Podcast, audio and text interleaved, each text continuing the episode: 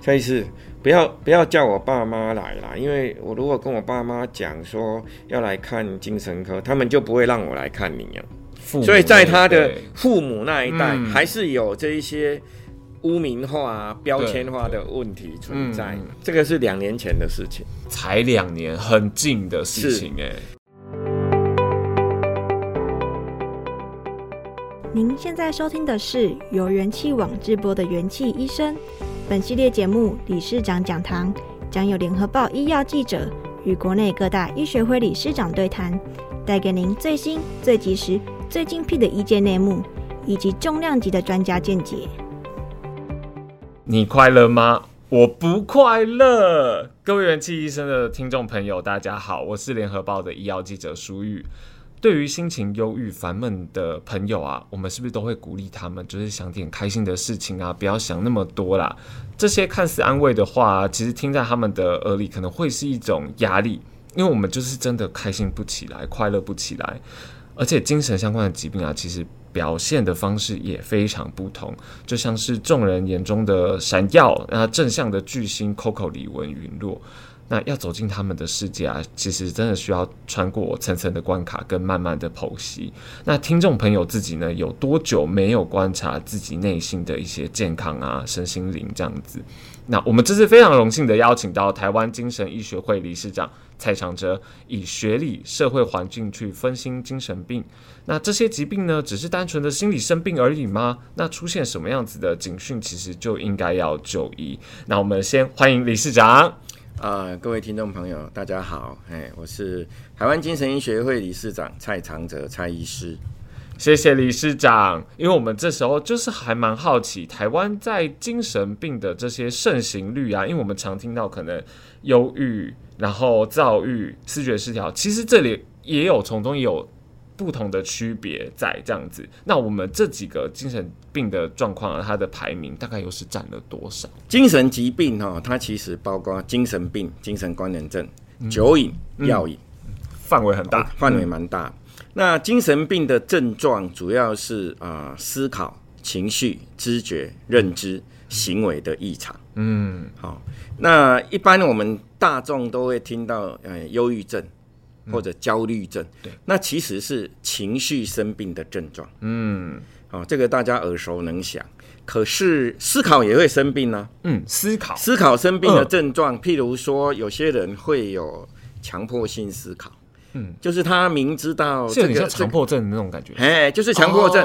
强迫症就包括强迫性思考跟强迫性行为。嗯，那强迫症思考的话，就是他明知道这个想法。哦，或者这个冲动是不合理，嗯，可是他自己没有办法控制，他就是一直会这样子去想，嗯嗯，哦，所以这个思考也会生病，嗯，那另外一个思考生病的症状是视觉失调症里面的那个呃混乱性的思考，嗯，哦，就是他整个抽象。功能啊，已经变得很不好，逻辑推理的能力也变不好。嗯，哦，那那这个也是一种思考生病的症状。哦，那情绪生病的症状刚刚提过嘛，哈、哦，对，也有主要有三个啦，一个是焦虑，嗯、一个是忧郁的症状，一个是躁症，躁症、躁症或者是轻躁症的症状。嗯，这些都是属于情绪生病的症状。对，那知觉生病的症状比较常见的是。幻觉嘛，好像幻听，对，哦，旁边没有人会听到有人在讲话的声音，或者幻视，他能看到只有他看得到的东西，别人都看不到。对，好。然后，呃，认知生病的症状最常见的就是失智症。嗯，失智症的个案，认知功能都会退化。嗯，好，那个就是认知生病的一个症状。症状啊。那最后行为生病的症状，各位一定听过这个过动症的小朋友。嗯，哎，他那个行为就是过动。对，很明显可以看到，很明显可以看得出来啊。当然，刚刚有提到的强迫行为也是属于行为生病的症状，他没有办法控制啊。就是一直去洗手啊，洗个二十分钟、半个小时，都觉得没有洗干净。嗯、有的人是一直去检查，哎、欸，瓦斯有没有关好，电灯有没有关好，门窗有没有关好。哦，哦啊，他知道这样子的行为其实不合理，可是他没办法控制，因为他的行为也生病。嗯，所以思考、情绪、知觉、认知、行为的生病的呃一个状况，合起来就是啊、呃、精神疾病。那精神疾病其实就是大脑生病了。对。对，哦，就是整个大脑的控制的这些功能生病。嗯、那其中的精神病，哈、哦，比较是以以思考生病为主。当然，有一些失觉失调症的个案也会合并有一些情绪生病的症状。嗯，它一样也是会有躁症的症状。哦，或者是忧郁的症状，对，有些情那个视觉失调症也是会有这样，会有这个症状会出来，嘿，啊，有些视觉失调症病久了，慢性化之后，它整个认知功能也会退化，哦，慢性化退化这样子，嗯，所以呃，如果说以精神病来讲，视觉失调症的盛行率。大概就是百分之一到百分之零点三了哈，各各家嘿，嗯，各家的报告不太一样。那如果是躁郁症，大概也是百分之一，嗯嗯嗯，好。那男女比例的话，视觉失调症大概就男女男比女是一比一，嗯嗯嗯。那躁郁症有的报告说会男生多一点，嗯，为什么会啊？女生多一点，三比二。哦哦，三比二，哎，女生多一点，为什么多一点？不知道，对，反正就是统计。会不会是因为基因有关？因为刚 对对，视觉失调症跟躁郁症这个比较重大的精神病，其实跟遗传有关系，遗传，哎，是会有遗传的因素在里面。嗯嗯嗯，所以那时候因为还蛮还蛮多人，可能大家都觉得，如果是可能思考或者是是行为有问题，就是可能只是情绪上面或者心理，就是想开一点聊聊，就跟别人聊天就好这样子。但是其实应该是真的从生生理结构来看啊，大脑，然后刚刚强到大脑遗传基因会不会跟激素那些，其实都跟生理的一些结构有关的。精神精神疾病本来就是一个生理的疾病，大脑是一个器官呐，嗯嗯嗯，心脏是个器官，肝脏是个器官，肺脏是个器官，嗯，那大脑都会生病的，大脑也是个器官，一样也会生病，嗯嗯，所以我们在治疗上面会不会有一些可能就是。需要可能口服，因为我们大家好像都知道，就是口服药嘛，或者是一些对，嗯。啊，所以像这些重大的精神病哈，譬如说失觉失调症、躁郁症，或者是妄想症啊，这些都有药可以治疗了。嗯，而且这个药从上个世纪，呃，最早是一九五零年代初期，法国那边全世界第一个治疗精神病的药，哦，就是那个时候开始。呃，从法国的一个实验室被找出来，嗯、就就后来慢慢衍生出许许多多，哎，不不同的治疗精神病啊药物的机转，嘿，都有了，嗯、都有这样子。然后刚刚也还蛮想拉回来前面一点点，就是是不是好发的年龄？刚刚是说男女别这样子，那年年龄的时候，视觉失调症比较是在年轻，嗯、譬如说青少年哈，或者青年早期，嗯，好好发族群呐，对，你很少看到 五六十岁的时才发病的视觉失调症。哦，嘿。啊啊，躁郁症也差不多是二二十几岁左右，嗯嗯嗯，当然有的人会更早，嗯，但是一般大概二十出头，嘿，二十出头，或者高中，嗯嗯，我记得理事长之前好像也有讲过，是说分阶段，对不对？好像可能二十几岁先，然后再来，是是有两个阶段，两个阶段。不太一样，对。第二个阶段是，第二阶段大概就是比较晚，三四十岁的时候，嘿，三四十岁，对。听起来是不是可能都是跟出社会或者是？也不一定啊，也不一定。如果是第一阶段比较早，然后还在就学当中哦，就哎，那就学会不会可能是课业压力或人际？呃，也不知道，也不知道。现在每个人的状况不一样哦，了解 了解。当然，社会生活的一些压力事件会触发这些疾病的发作。嗯嗯嗯嗯，它是一个触发的触发的因子因子之一而已啦。对对对，嗯，有可能也是有伴随其他的这样子。是没错，了解。那我们也。也是在想请教，因为理事长刚刚也有谈到，就是有用药了。其实现在一九五零年代就已经有这样子，嗯、但好像会不会就是精神科药，大家好像都觉得说副作用会很大，或吃了就是可能昏昏欲睡啊，或者是身体就是排斥这样。你要看哪一种精神科的药，嗯、因为现在精神科的药大概分呃对抗精神病药物嘛，哈，然后有这个治疗这个情绪。呃，生病的这个药就是说，我们叫情绪稳定剂嘛，哈、嗯，然后再来就是，呃，像你也会失眠啊、嗯、焦虑啊，哈，这个有一类，这个我们叫苯二氮平的这一类的安眠药、镇定剂这一类的，好，你刚刚讲的那个，呃，什么吃了会昏昏欲睡啊，嗯、或者，呃，看起来副作用很大，那个比较是。第一代抗精神病药物给人家的一个印象啊，嗯、就是它的副作用确实也比较大。嗯，那可是现在抗精神病药已经到第二代、第三代，甚至有长效针剂了。嗯嗯，这些就通常。如果病人不讲，你也不知道他在吃药。嗯嗯嗯，啊、哦，其实看不出来，看不出来，外观啊，行为举止中，嗯嗯嗯。如果停留在第一代抗精神病药物，当然他那个。我们叫椎体外症候群的症状是比较明显，嗯，没有错。这个的话是就是可能副作用，或者是它的行为，是是它的副作用。哦。嗯，所以通常在是不是也要跟我们患者密切沟通，然后去进行没有要看他是什么什么样的精神病哈。假设他是忧郁症，他吃的抗忧郁剂，嗯，抗忧郁剂也有第一代啊，啊，现在也有第二代啊，嗯嗯嗯，啊，抗忧郁剂第一代，诶、欸，副作用也很大啊，嗯，哦，甚至它的致死剂量很低啊，很容易吃过多过剂量就会死亡啊，嗯，哦，啊，现在第二代的这个抗忧郁剂就就比较，嘿，致死剂量也没有那么低，比较高，甚至它副作用少很多，而且吃的次数。嗯嗯哦，不用一天吃个两三次、三四次。嗯，哦，现在第一代抗，诶、欸，第二代抗忧郁剂，它可能一天吃一次。对对对，所以其实都都还是有它的可能优缺点，然后或者是都还是要看的。是是，嗯，不过就是因为抗精神病药物现在因为又有长效针剂出来嘛，嗯，那。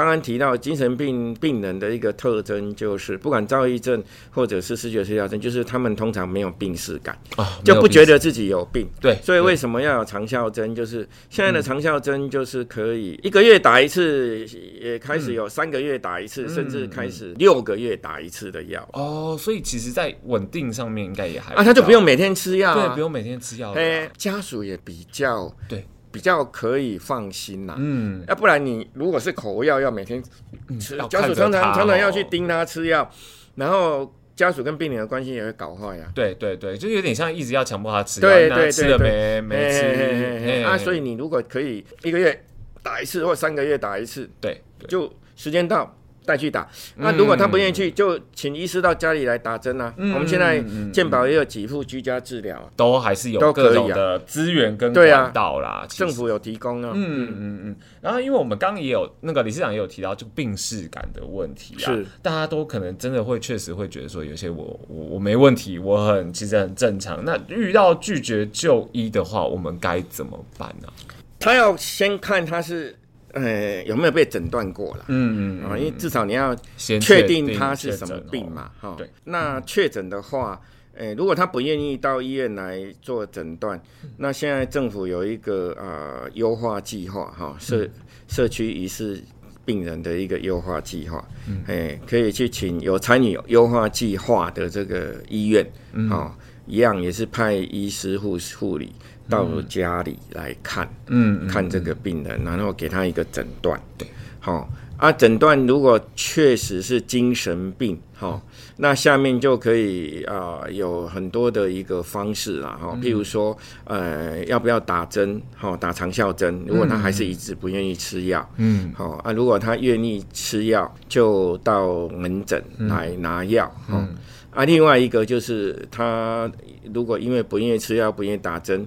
后来就发病了，嗯，好，发病，譬如说，诶、欸，出现攻击人啊，或者自我伤害的行为，这个时候，因为是精神病，已经确诊了，对，已经确诊了，就可以请啊、呃、警察、消防，嗯，好。把他送到医院的急诊室，哦，评估要不要住院啊？如果他还是不同意住院，那就是用申请向政府申请强制住院治疗，这样。这就到最后面的强制治疗，强制治疗。嗯嗯。所以这种通常自自己的家人，还是说我左右邻居也可以？你说通报吗？对，通报。通报通常是，呃，最困扰的应该。呃，是左右邻居啦，嘿家人可能已经长期跟他住在一起，也习惯了。他知道好像劝他去就医也没有用。对啊，所以如果左右邻居或者邻里长啊，邻里长这个、哦、对哦，可以去去通报他们这个辖区里面的卫生所工卫护士啦。好、哦，看你这个这几个里，哈、哦，是是哪卫生所哪一个工卫护士负责？哈，嘿，啊，请他。评估，看这样子的个案、嗯、需不需要去启动那个、嗯、那个刚刚讲的哦，社区优化计划。嗯，因为公卫护士那边一定知道他们这个区对优化计划的负责医院是哪一哪一家医院。嗯，哦，然后是呃哪一个。应该都是精神科啦，哦，是那个科的哪一个医师，嗯，就由公卫护士那边去通报。对对，哦，了解，就是一路这样子，我们是它有一个社区系统，对，有一条龙，有一个流程，其实都有。理事长这边有没有一些比较印象深刻的个案，或者是说你在门诊上？你说精神病的个啊？对对对对对。我本来服务的医院是在台北市立联合医院松德院区。对对对对对。那松德院区其实一直有在台北市卫生局嘛，哈、嗯，有有要求松德院区，假设社区有一些滋扰个案，松德院区要派医师，嗯，哦，跟护理人员去现场去看嘛，哈，诊断他是不是精神病啊？嗯、有一次就有人那个应该是里长啊，就通报说，哎、欸，他有一个里民，一个老太太，突然前前一天晚上。在家里后花园，嗯，因为他们那个山坡上，对，呃，在烧东西，啊，他们就很担心会引起火火灾，嗯，好，那、啊、我们就医院就派派我跟一个护理人员过去看，过去一看，因为他也讲话也这样不是很对题嘛，哦、嗯，一看大概就就是精神病的病人，啊，所以我就通知警消过来，嗯，准备要把他送。对，送我们医院联合医院松德院区的急诊。嗯，可是他手上拿着一根棍子，就在那边挥。嗯，哦，一一这个是攻击行为的吧？因为他看到有有警，就两个警察，两、哦、个消防嘛。嗯嗯啊，警察开警车，所以他有两个。啊，消防一样啊，救护车里面然后一个开车，一个一个后后面的，总共四个人。嗯嗯，怎么办？后来那个警察就很有经验，他就跟那个。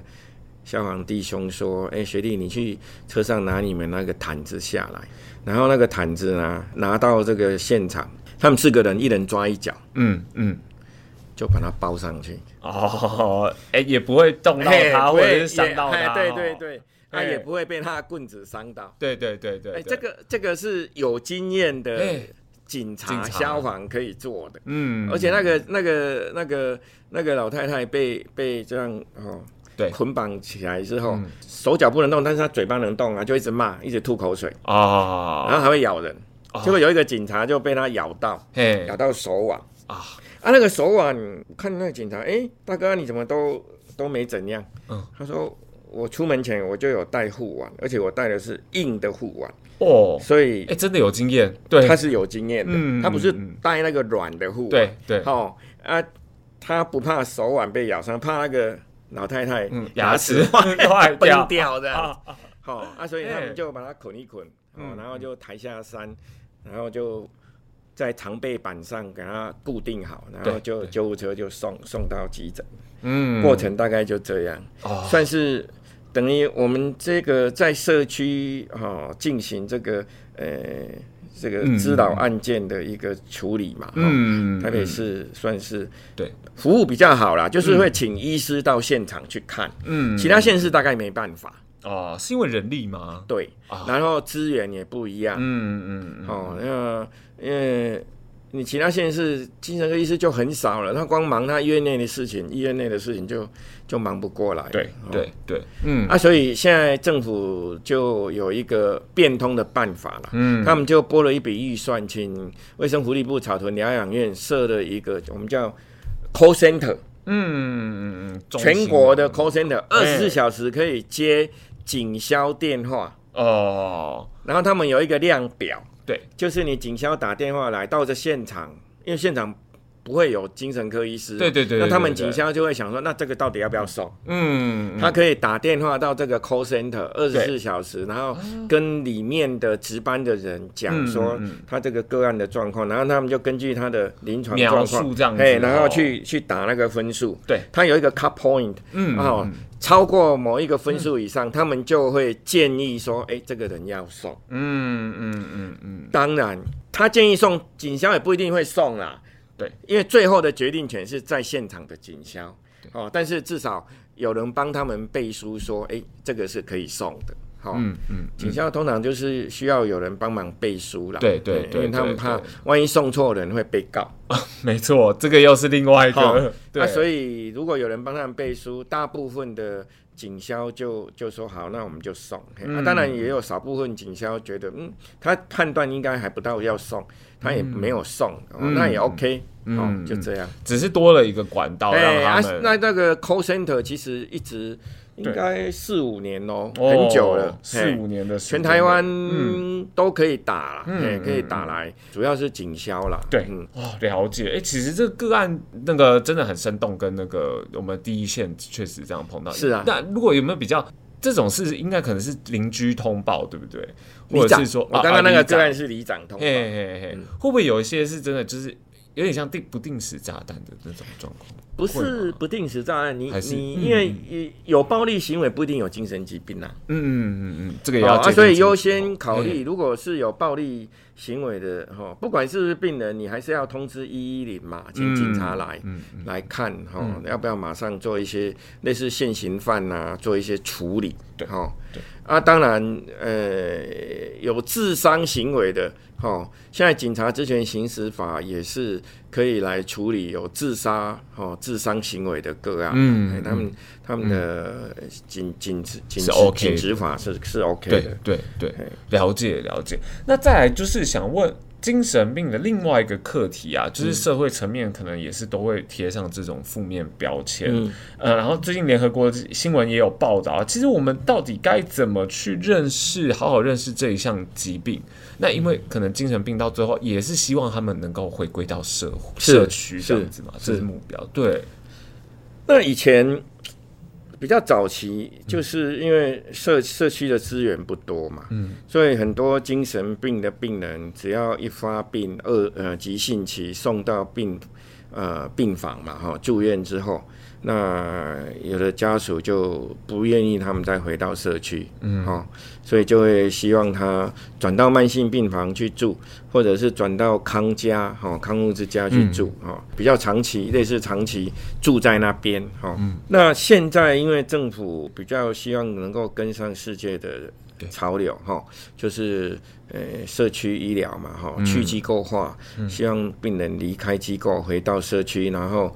可以是住在自己的家里，或者呃，如果假设他无处可去，哈，家家人也都不在，不愿意理他，那现在政府也有在设一些团体家屋啦，嗯，那也也可以想办法去住，哦，去申请。是大家就住在住在一个，嘿，而且都是诶比较康复的病人，嗯，可以去住在一起。那当然，那个原本的那个康复之家还是有。对，台北市很多康家，嗯，四五十家这样子啊，台北都是小型的，嗯，啊，当然也有大型，外县是比较多大型的康家啦，康复之家哈，嗯，啊，那个康家是有健保给付，嗯嗯嗯，嘿，康复之家还有那个工作坊，工作坊就是白天去，哦，然后诶晚上回家的，哦，那个也有健保给付，嗯。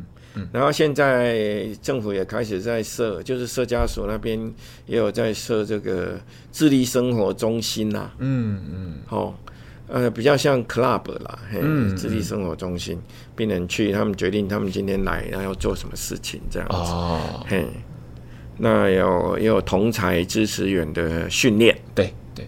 哎，那这些都是属于社区资源，嗯，也是这几年才慢慢长出来，嗯，所以现在如果再搭配长效针，哦，因为长效针打了，病人就会稳定嘛，对，他可能就有机会回到社区，嗯，然后社区又有这么多的资源，嗯，可以给他去去哈，有地方去嘛，没错没错，这样就。会达到说我们去机构化，嗯、就是不要病人长期被关在一个、嗯、一个慢性疗养院里面的一个状况。嗯嗯嗯，那个理事长这边会不会有一些个案，就是他们是真的是已经其实康复的非常好，然后也是到回归到社区的这样子？有啊，嗯嗯，这个其实还是呃蛮多大部分，因为会需要慢性住院的，通常就是那种。我们叫做呃难治型的视觉失调症啊，schizophrenia。嗯嗯，那这个其实比例就是一定比例而已啊，也不是那么多，嗯嗯、不是多。嗯、大部分的个案其实是经过复健之后是可以回到社区了。嗯嗯嗯，很多社会大众都还在停留在过去的印象嘛，哈，嗯、也觉得啊，这个就精神病的病人哈，嗯、最好不要住在我家嗯旁边。嗯嗯，那个我们叫做邻避现象嘛。对，Not in my backyard。嗯，不要在我家，不要在我家后院倒垃圾这样子。嘿，好，就不要在我家旁边。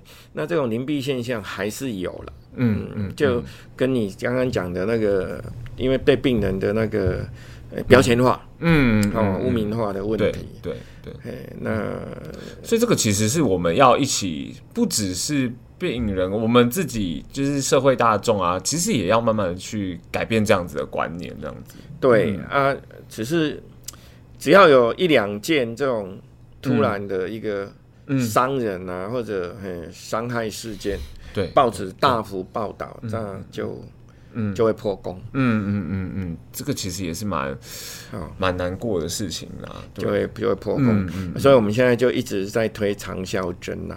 对，我们现在是希望说，假设你是严重精神病的病人，哈，都可以来接受长效针剂的注射，嗯，哎，那个就可以呃确保说，哎，你的身体里面有治疗的药物在里面，嗯嗯嗯，而不是我们每天呃要去盯你吃药，然后提心吊胆说你到底有没有吃药？哎，我们病人长药。的能力都很好哎，藏药是要藏在哪边？哦，你都不知道。对，他即使在病房，对对，他住到病房块的区域要怎么藏？对，他病房，因为有的病人在住进病房之后，急性病房三餐都有护理人员会给药。嗯嗯，好，然后他给药，啊，你明明看他护理人员把药杯放在倒哦，药倒在他手头上，然后他也这样。弄进去，嗯，然后也喝水了，嗯，可是过过十分钟，发现他病室里面的垃圾桶就有药物啊，嗯，哎哎哎，他是怎么变魔术把它？对啊，所以他们都很厉害，对，有的人是要很厉害。这样。啊，他其实还在他还在手上，啊，有人是吃进去哈，有的就他不是含舌下，嗯，他就给他弄到后面去夹着啊，然后。等他水喝完了，他回到病室，他就把它吐出来。嗯，他们是觉得自己没有生病，就没有病啊，没有病识感，我干嘛要吃药？要吃药你吃啊，为什么要叫我吃？对对对对啊！但是我我人在屋檐下，现在被你抓来住院，我没办法，我就只好哎，只好假装有吃，配合你演一出戏这样子啊。所以长效针剂的推出，可能真的会比较让他们，因为一打。就一个月后再来啊！对对对对对，你也亲眼看着他打。对啊，我们医护人员打。对对对对对，所以嗯，绝对不会 miss 啊。嗯，你也不可能长。对对，但是长效针剂哦，它不是打一针就有效啊，它可能要连续打四到五针，就是要四到五个月之后，它才会达到血中的治疗浓度。嗯嗯，才可以稳定。对啊，对对，就跟你吃那个抗忧郁剂一样。嗯，它也不是马上吃马上。就很有效，嗯，抗忧郁剂大概也要吃个十天啊，十四天，嗯，哦，效果才会出来，效果才会出来。对，因为这个一般人不知道，这个都药理学上的一个对对。一个说明，相关急转那些哦，对，不一样。四到五个月的话，他们会乖乖都来啊，对啊，所以每个月都要去打嘛，啊，这样打到稳定了以后。他就会愿意来打，嗯哦哦，因为稳定之后，有的病人就可以回去工作，对，跟以前看到的状况完全不一样，都一样，所以他就会病视感就会出来，他就知道，哎，打这个针对他是有帮忙，嗯嗯，理解理解，哎，所以理事长也还蛮好奇，因为我们刚刚其实听的药物的治疗，然后社区的这个社会网络，其实也都算是完善，当然还是会有进步的空间啦。理事长觉得说，我们还有哪一些可以再往前迈进？对于相关的这样子精神病的，嗯，精神病哦，其实最重要的哦，就是，呃，因为它有很多症状嘛，我刚刚讲思考、情绪、知觉、认知行为，对。这些症状哈，应该要在比较呃国中嗯。的时候就要列入基本课纲了，嗯嗯嗯嗯。因为以前我们国中，我记得我们那个年代，国中的时候就会学教性教育嘛。对，哦，对。那我们我不晓得现在的基本课纲有没有这种心理健康势能的呃基本要求？真的没有哎，也没有。我对对对对对，没有那个时候就没有。对，嘿啊，这种就是从小就要教我们的这些小朋友或者是国中生，就要了解说。精神疾病可能有哪些症状？嗯嗯嗯，好，那这样他们长大之后，他有这个症状，他就会知道要来看医生，他就知道是生病。嗯嗯嗯，嘿，而不是说，哎、欸。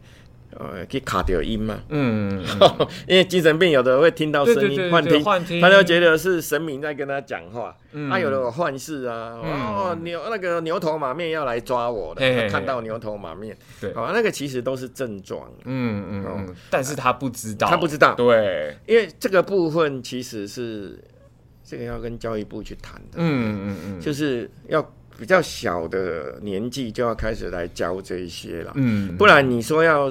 去污名化，哦，或者是这个呃呃标签化哈，对，我觉得还是很困难。嗯，我就遇过，嗯，十三，哎，不是高三的学生来看我，嗯，高三的，对，大概高三应该十七八岁，十七八岁，对对对，然后。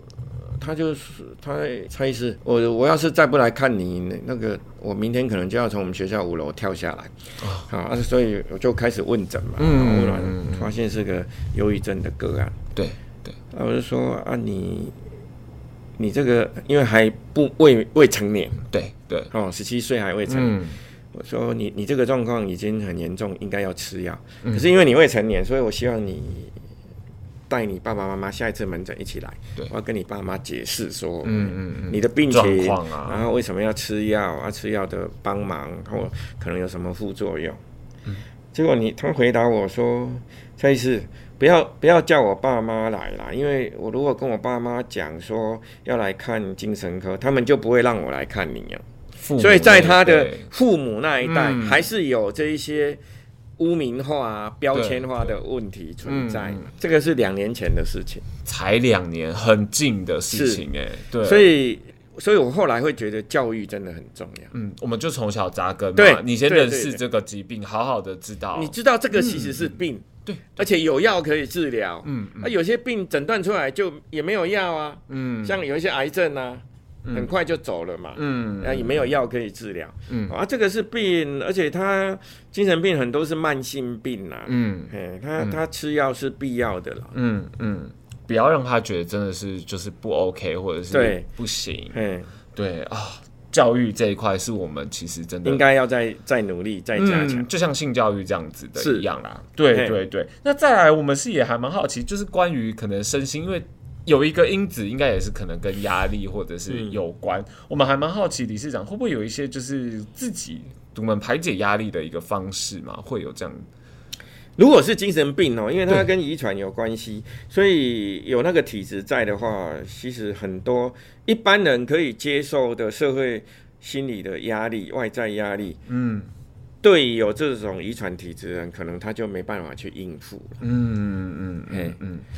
嗯所以，比如说一般考试哦，联考嘛，哦，对，第一次要离家哦，去大学念书，嗯、要住到学校宿舍或者到学校附近环境环境的适应呐、啊，嗯、哦，还、啊、有人是第一次出国留学，嗯、那个整个文化啊，哦，环境都完全不一样，哦，还、啊、有人是。呃，要开始组织一个新的家庭，嗯，结婚，嗯，好、哦，嗯、那这个都是一个社会心理压力的来源，而且那个压力是会会比较大，但是一般人大概都可以应付。嗯，可是如果你有精神病的这个遗传的体质的话，他要应付就会比较困难。所以真的是还是可能得来看跟医生去是来做一些讨论、嗯，不是说我们。什么单纯的排解压力或开心这样 talking 一下啊，适时的需要用药，我们就也要来一起这样。确实啦，呃、嗯，文献上是有提到说，有一些轻度的忧郁症，其实也不一定要吃药。嗯，轻度忧郁症，轻度的。好，嗯，我不是讲重郁啊，哈，我讲的是轻度。轻度大概是怎样？轻度忧郁症就是他有忧郁症的诊断，但是他的严重度可能没有还没有到说要自杀啦，或者自杀意念啦，哈。然后也还可以经过一些我们讲说 talk therapy 嘛，哈、嗯、talk therapy 可能包括情绪的支持，嗯、还有这个认知行为的治疗，这些非药物的疗法。你如果来分，一个是药物的治疗，一个是非药物。啊，非药物疗法其实很多，嗯嗯，好、嗯，也可以有一些帮忙对轻度的忧郁症，嗯，哎啊，可是如果你变成中度或者重度。对哦，那大概就是还是要吃药的，嗯嗯嗯，不要一直坚持说我不吃药这样。没错没错，所以真的还是先来跟医生讨论看看，啊，医师要去评估评估，嗯嗯，对。那我们最后其实真的非常感谢那个理事长这样子的一个帮我们。从基本的认识观念开始下下去，那我们其实这样子的目的啊，不外乎就是希望大众不要因为错误的见解投以异样的眼光啊。这其实就像是我觉得跟感冒要去看医生一样的道理。嗯、所以我们需要的就是大众可能多一份爱跟关心，我们要去温柔的去接住他们这样子。那我们也谢谢那个今天听众朋友的收听，元气医生，我们下次再见，拜拜，拜拜，谢谢大家。感谢各位收听。如果喜欢这集内容，您可以在元气网医生频道重听本集节目，并阅读精彩报道。也记得订阅我们，留下好评，或是留言告诉我们您的想法。